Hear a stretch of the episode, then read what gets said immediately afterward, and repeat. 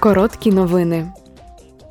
Голова Європейського парламенту Роберта Мецола на початку цього тижня перебувала в Освенцимі у Польщі, де вона отримала нагороду короля Давида від Європейської єврейської асоціації на знак визнання її підтримки єврейської громади в Європі.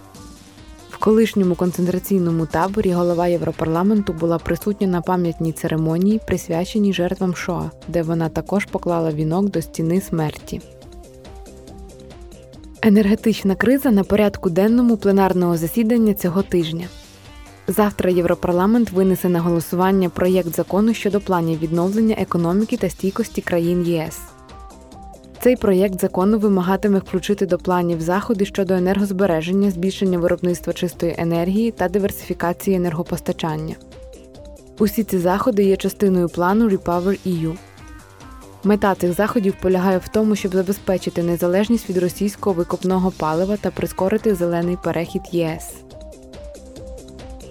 Вчора доповідач комітету Європарламенту з розслідування застосування програми Пегасус та інших шпигунських програм представив перший варіант результатів розслідування.